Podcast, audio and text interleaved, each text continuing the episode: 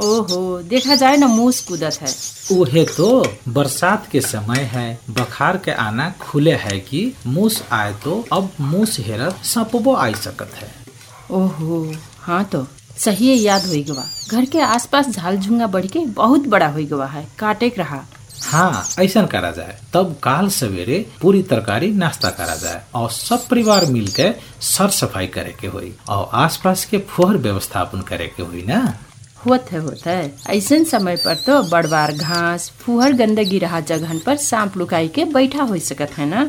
वही से तो कही थे बिटिया समीरा, बेटवा विवेक, तोहरे सब और हम मिलके घर के आसपास रहा बड़वार घास काट दिया जाए। काल गवा जलावन घरे से कुछ दूर व्यवस्थापन कर दिया जाए। डेहरी के आना सांप मूस न हले के मेर से मरम्मत कर दिया जाए। और घर के आसपास खाली और साफ़ होए के बाद सांप आवे के अपने कम हो जाए ना?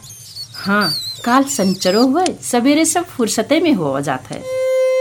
सांप बरसात के समय में सूखा जगह पर रहक पसंद करत हैं।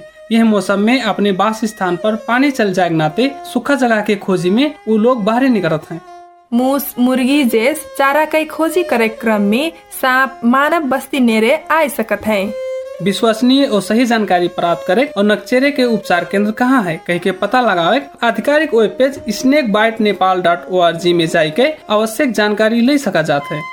सर्पदंश से हो सके वाला मानवीय और शारीरिक क्षति विरुद्ध नेपाल सरकार स्वास्थ्य तथा जनसंख्या मंत्रालय रोग अनुसंधान तथा नियंत्रण महाशाखा और बीपी कोइराला स्वास्थ्य विज्ञान प्रतिष्ठान धरान स्थित सर्पदंश अनुसंधान केंद्र के प्राविधिक परामर्श में the Rotary Club of Kathmandu Midtown के द्वारा प्रस्तुत जनहितकारी रेडियो संदेश।